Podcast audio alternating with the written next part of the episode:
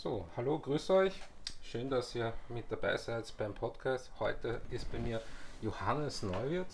Johannes ist aus Graz, das stimmt doch, oder? Ja, ja, so ist es. Ähm, Johannes, stell dich doch kurz vor. Mein Name ist Johannes Neuwirth, ich bin jetzt 27 Jahre alt, in Graz geboren und aufgewachsen und wir sitzen hier jetzt in Wien und das ist mein erstes Interview, das ich heute geben darf.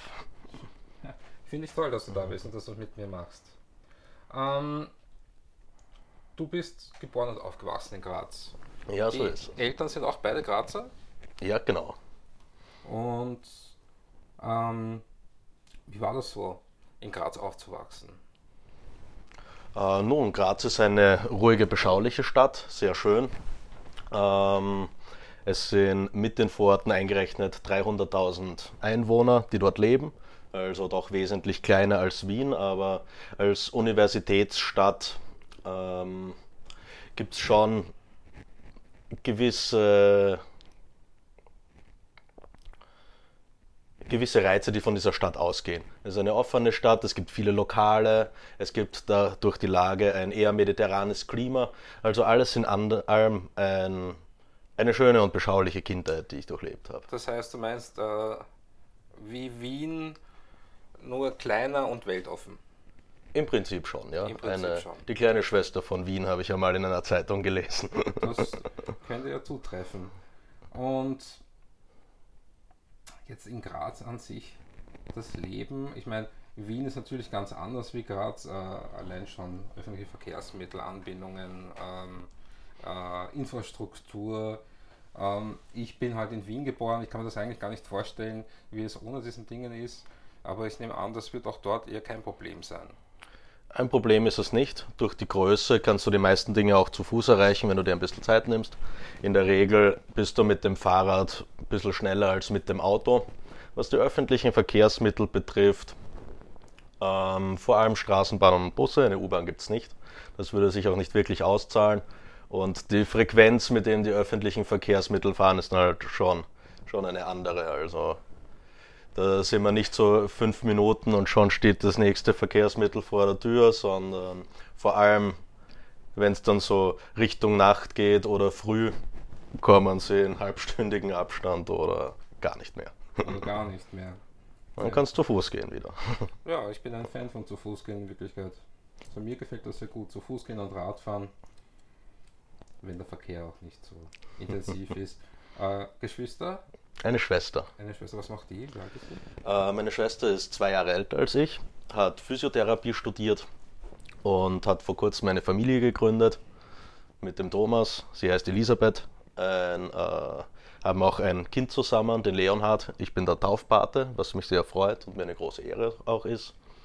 Ähm, ja, zurzeit wird das zweite Kind erwartet, also immer noch in Karenz. Und wir genießen so ein bisschen das beschauliche Familienleben. Der Leonhard ist jetzt kein Name, den ich sehr häufig höre. Bewusst ausgesucht, nehme ich an. Mhm, das stimmt, ja. Und Kindergarten, Vorschule, so etwas besucht? Also meine Mutter arbeitet im LKH, auch in der Physiotherapie. Also meine Schwester ist Okay. sozusagen ihr nachgefolgt und wir sind deshalb in den LKH-Kindergarten gegangen. In unterschiedlichen Gruppen allerdings. Ja, schon ein bisschen länger her, aber es war, es war schon eine gute Zeit, würde ich sagen. Freunde gefunden, viel gezeichnet damals auch, vor allem Ritter und solche Dinge. Es hat auch einen sehr schönen äh, Hofgarten gegeben, wie man das nennen soll. Also kann ich eigentlich wenig Schlechtes drüber sagen. Und wenn ich mir jetzt das so vorstelle, von Ausgehmöglichkeiten zum Beispiel, die Clubkultur, ist die so vorhanden wie in anderen Städten? Also in Graz kann man ganz gut fortgehen, muss ich sagen.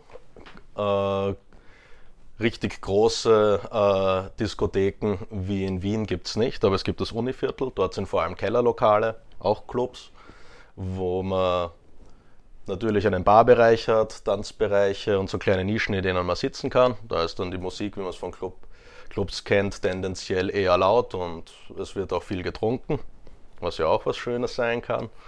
ähm, viele, viele Beiseln und Lokale gibt und vor allem auch viele Schanigärten. Also im Sommer ist die Stadt sehr empfehlenswert und von der Fortgehkultur her würde ich sagen, sind wir sehr gut dabei.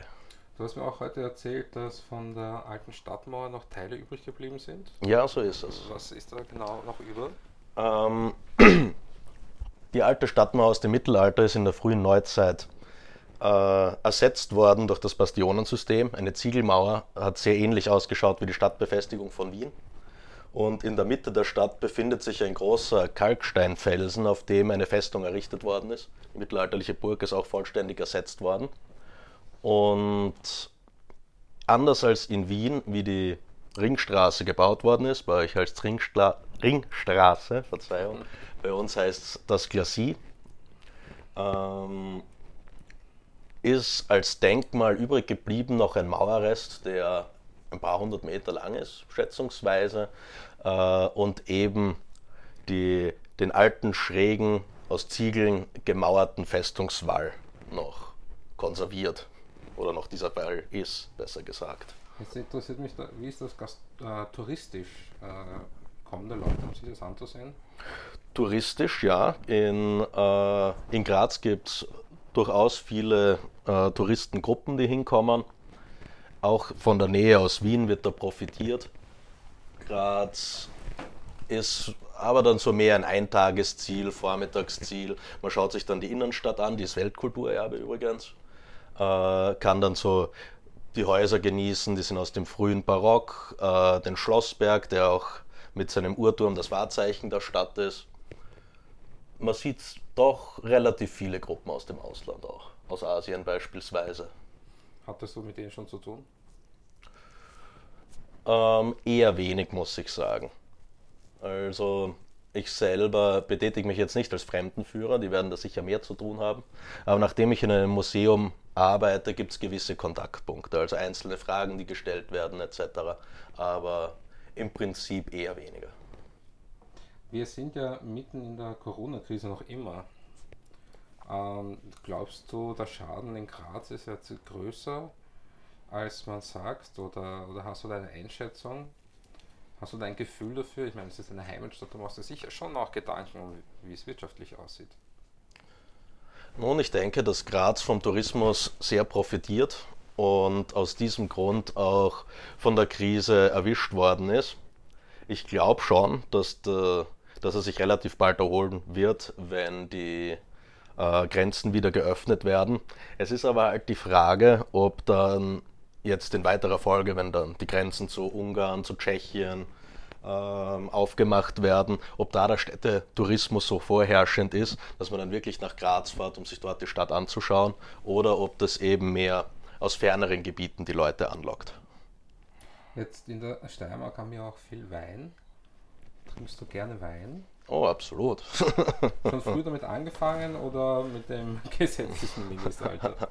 Also an dieser Stelle ähm, ja, also bei Verwandtenfeiern kann man ja schon ein bisschen früher mal ein Glas mittrinken mhm. oder sowas, aber tatsächlich vor allem nach dem 16. Geburtstag angefangen, bis sie davor vielleicht.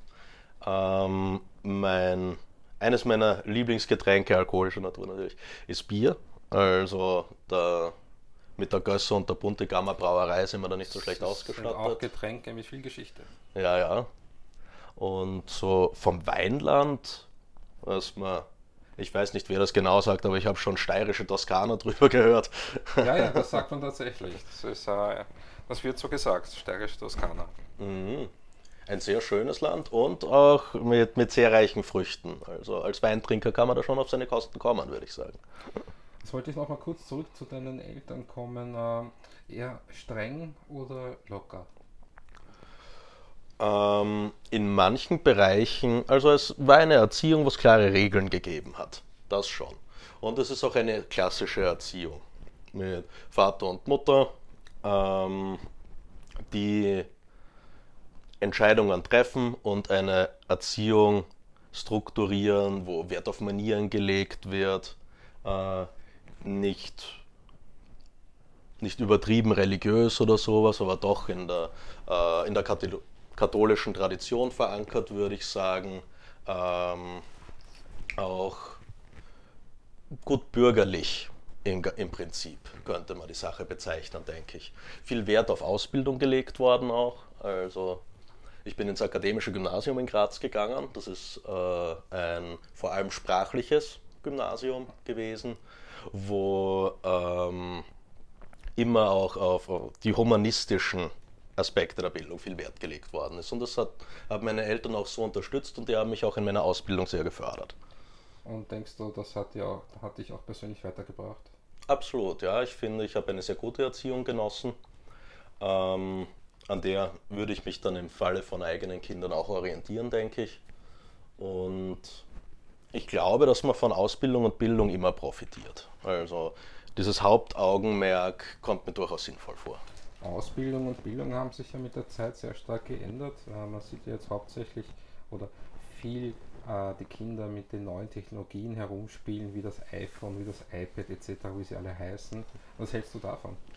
Ähm, ich habe mich ein bisschen mit dem Thema auseinandergesetzt, so in der Freizeit und ähm, auch im Fernsehen so hin und wieder Gesprächsrunden drüber angeschaut und so weiter. Scober, falls dir der mhm. was sagt. Ich glaube, dass es die Sendung war. Da ist auch darauf eingegangen worden, angeblich würden die Kinder immer mehr an Kreativität einbüßen, dadurch, dass sie so viel äh, Medien konsumieren und immer früher das Handy in die Hand gedrückt bekommen. Also ich nehme an, dass dieses Problem, das da beobachtet wird, durchaus existiert oder existieren könnte zumindest. Auf der anderen Seite denke ich mir, vielleicht verschiebt sich auch die Kreativität eher in den digitalen Bereich rein, wenn du schon früh aufwachst mit solchen Sachen ähm, kannst du dich in diesem digitalen Umfeld wahrscheinlich viel besser zurechtfinden.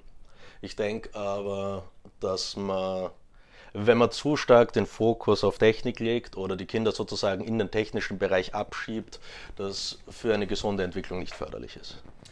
Jetzt, äh, ich weiß nicht, ob du Gary Vaynerchuk kennst, der hat gesagt, äh, weil sich viele Eltern beschweren, dass ihre Kinder nicht sozial sind, weil sie so viel mit den äh, Medien zu tun haben, aber jetzt sind sie eigentlich auf äh, Plattformen der Social Media, also soziale Medien unterwegs. Äh, hat sich hier, glaubst du, glaubst du nicht, dass sie trotzdem noch sozial sind, vielleicht sogar sozialer als vorher, auf der digitalen Ebene? Ich weiß, das ist gar nicht so eine leichte Frage. Ja. Sozialer glaube ich eigentlich nicht. Das Treffen mit Freunden wird ja dadurch vereinfacht, dass man immer miteinander am Handy kommunizieren kann, entweder gleich indem man anruft oder mit Nachrichten kommuniziert.